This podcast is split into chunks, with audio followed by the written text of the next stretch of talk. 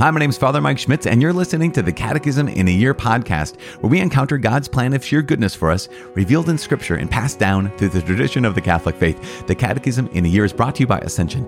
In 365 days, we'll read through the Catechism of the Catholic Church, discovering our identity in God's family as we journey together toward our heavenly home. This is day 29. You guys, we've almost made it to day 30. That's only one day away. We're reading paragraphs 205 to paragraph 211. A couple things to keep in mind. I'm using the Ascension edition of the Catechism, which is awesome and beautiful, and I love it. It includes the Foundations of Faith approach, but you can also follow along with any recent version of the Catechism of the Catholic Church. Same words, same references, same stuff, but you know, we got a little some extra bells and whistles, some extra colors in there in the Ascension edition. You can also download your catechism in your reading plan for free by visiting ascensionpress.com slash CIY.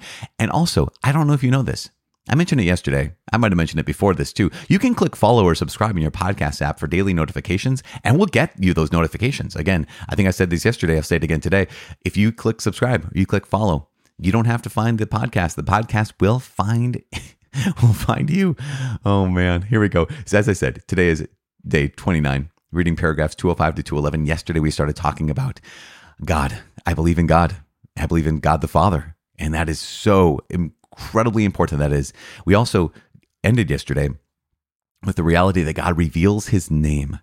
Now, today, we're taking those next steps. What is the name that God reveals himself as? And so, going all the way back to the, to the book of Exodus, where God reveals his name to Moses at the burning bush. And we're going to recover that story. You know that story. We love that story. We're so grateful for that story. And one of the lines that is so important, I think, is because, okay, God reveals his name as tetragrammaton is, is how you say it, um, the YHWH, which is almost impronounceable in, in the sense that we don't uh, necessarily know how you would say that word. It has been translated in some ways of saying Yahweh. It's been translated in other ways of saying Jehovah. We don't actually know how it is, but we know that the letters are YHWH. And we also know that the name is then I am he who is, or I am who I am, or I am who am. And so it's it's revealing, right? We talked about this yesterday, how a name makes oneself accessible and invites into relationship. But one of the, the my f- favorite phrase maybe for today is in paragraph 206 where it says this revealing of God's name is mysterious just as God is mystery, it is at once a name revealed and something like the refusal of a name. and I like, yes, thank you, Catechism. I appreciate that. It is like a name and almost like a refusal of a name. I'm really that that hits my heart right because sometimes I'm like, oh golly, I don't even know, Lord. But we're also going to talk about the ways in which the Lord God, right, has has revealed his name, and also how God's people then have cared for the Lord God's name and, and have avoided using it irreverently and have not just irreverently, but have only wanted to use it in the most uh, sacred of ways. And, and so we're going to talk about that a little bit today.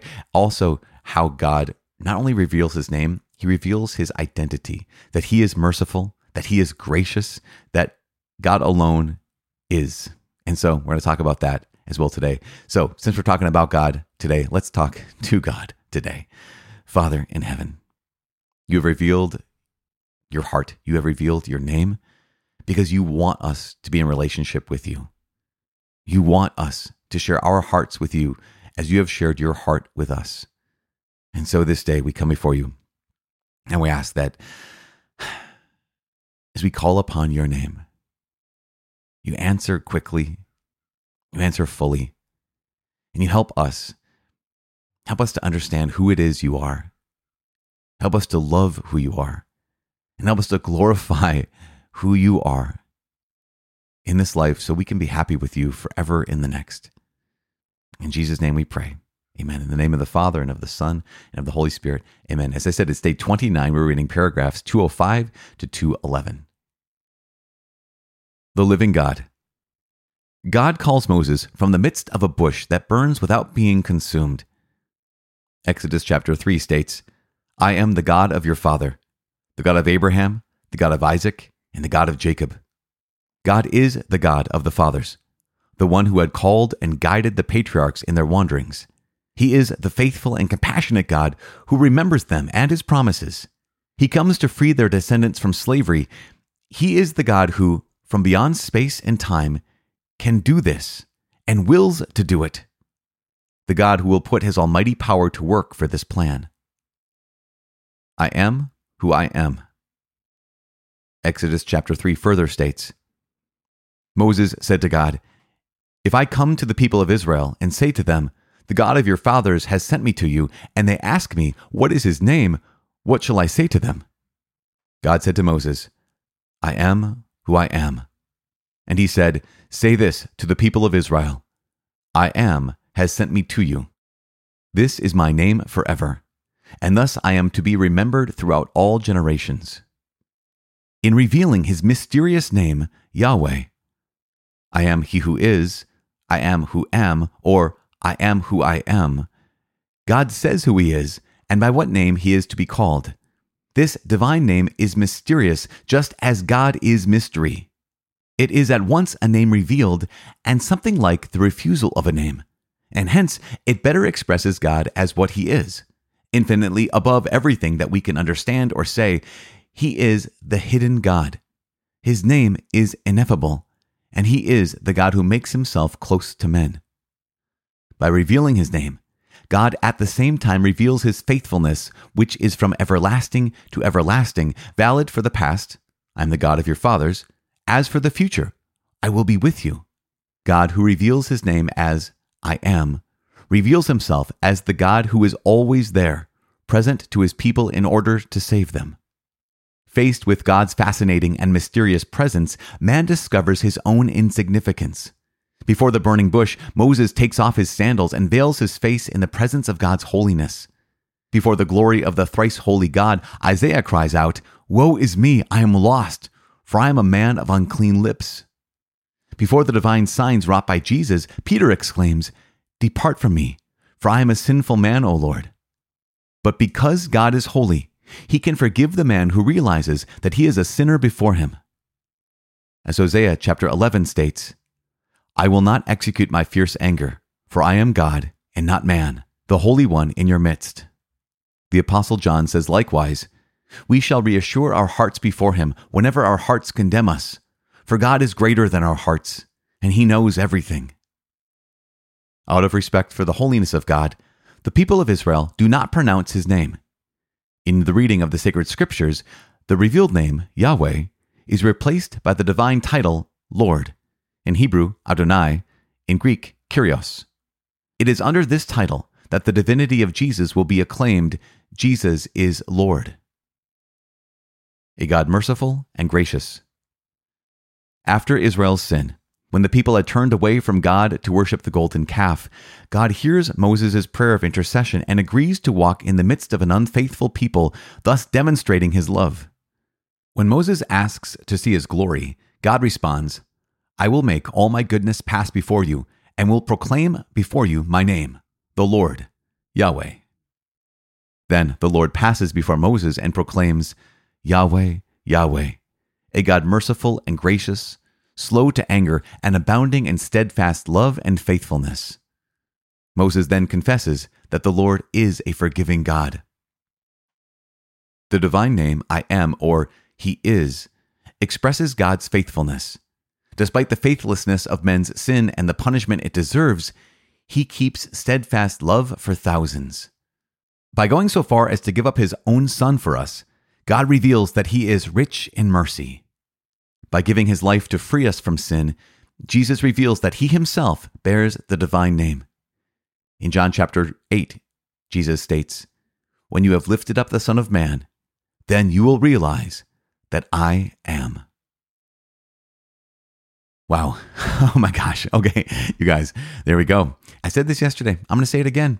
I think I'm getting writer and writer all these days as we keep diving more deeply into the catechism. Here, hit the, we hit the 200s, and all of a sudden it's like, okay, game over. Here we go. God reveals His name, and and we get to have that story again. I think sometimes here's here's here's a little tale. Here's a little story for me. I think sometimes we just are given the facts. I think sometimes when it comes to God, it's like, okay, God is one, God's Father, Son, Holy Spirit. God revealed his name to Moses. We just get these facts. But the way in which the Catechism is unfolding these facts is by reminding us of the story. And I just think that is so, so, so important for all of us.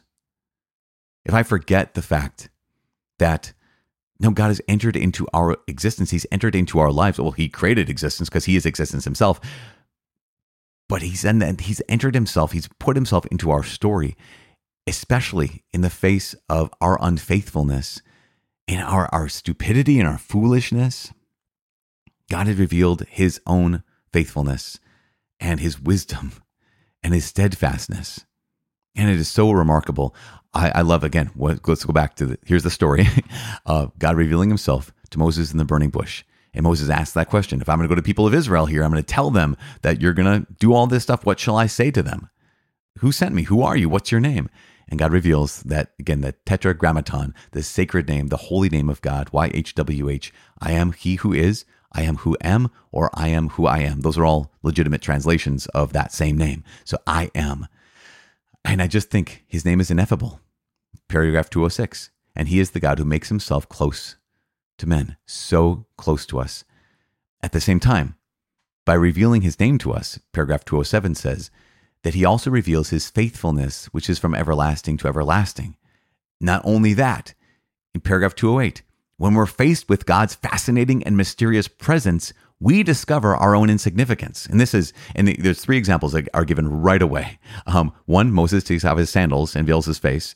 You have Isaiah who cries out, Woe is me, I am lost. And even Peter, standing before Jesus, says, Depart from me, Lord, I'm a sinful man. Remember, oh gosh, you guys, okay, remember, Jesus is the same God as the God of the New Testament is the same God of the Old Testament.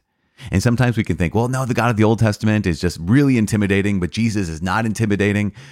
If we realize the identity of Jesus and our own identity, we would say the exact same things that Moses said take off our shoes and run away, or want to run away, or hide our face. We, we'd do the same thing that Isaiah did, which is saying, Woe is me, for I'm lost. We would say the exact same thing as Peter. In fact, Remember, after Jesus has risen from the dead, at the beginning of the book of Revelation, here's John, right? The Apostle John, the beloved John.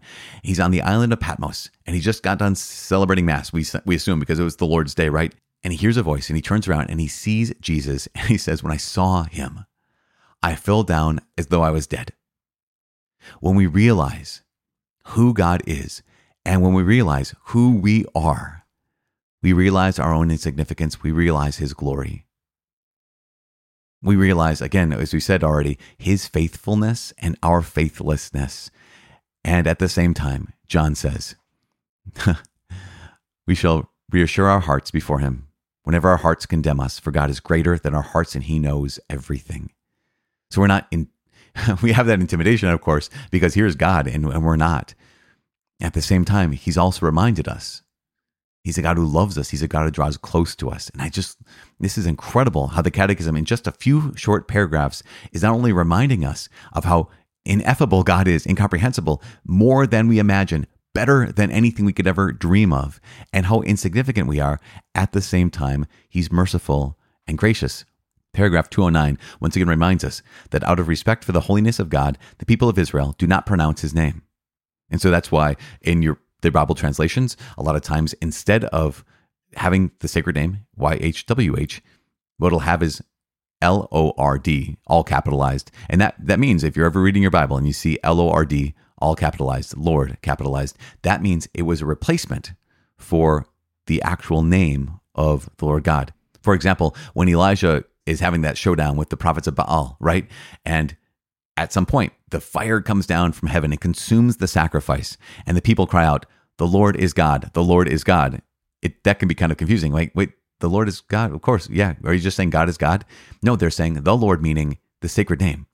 YHWH is God, the one, the only one, not just our brand of God, but this God who has revealed himself to us. So we see Lord in Hebrew, it was Adonai. In Greek, it was Kyrios. Here in English, it is Lord. Last thing I just want to walk away with is just, I, th- I think this is remarkable. Paragraph 211 by giving his life to free us from sin, Jesus reveals that he himself bears the divine name in John chapter 8. If you remember this, if you, if you recall this story in John's gospel, where Jesus says, When you have lifted up the Son of Man, then you will realize that I am.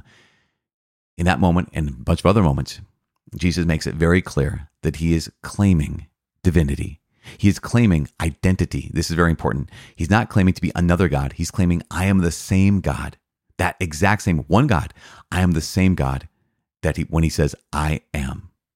And that is remarkable. That's one of the many bases for our understanding, one of the many foundations for our, our understanding that not only is the Father God, but also Jesus Christ, the Son, is co equal, co eternal, same God and so is the Holy Spirit. okay, so, oh man, what a great day. Day 29. You guys, well done. Keep it up tomorrow, day 30, one day away from the big 3 0. So let's keep it going. I am praying for you. Please pray for me. My name is Father Mike. I cannot wait to see you tomorrow. God bless.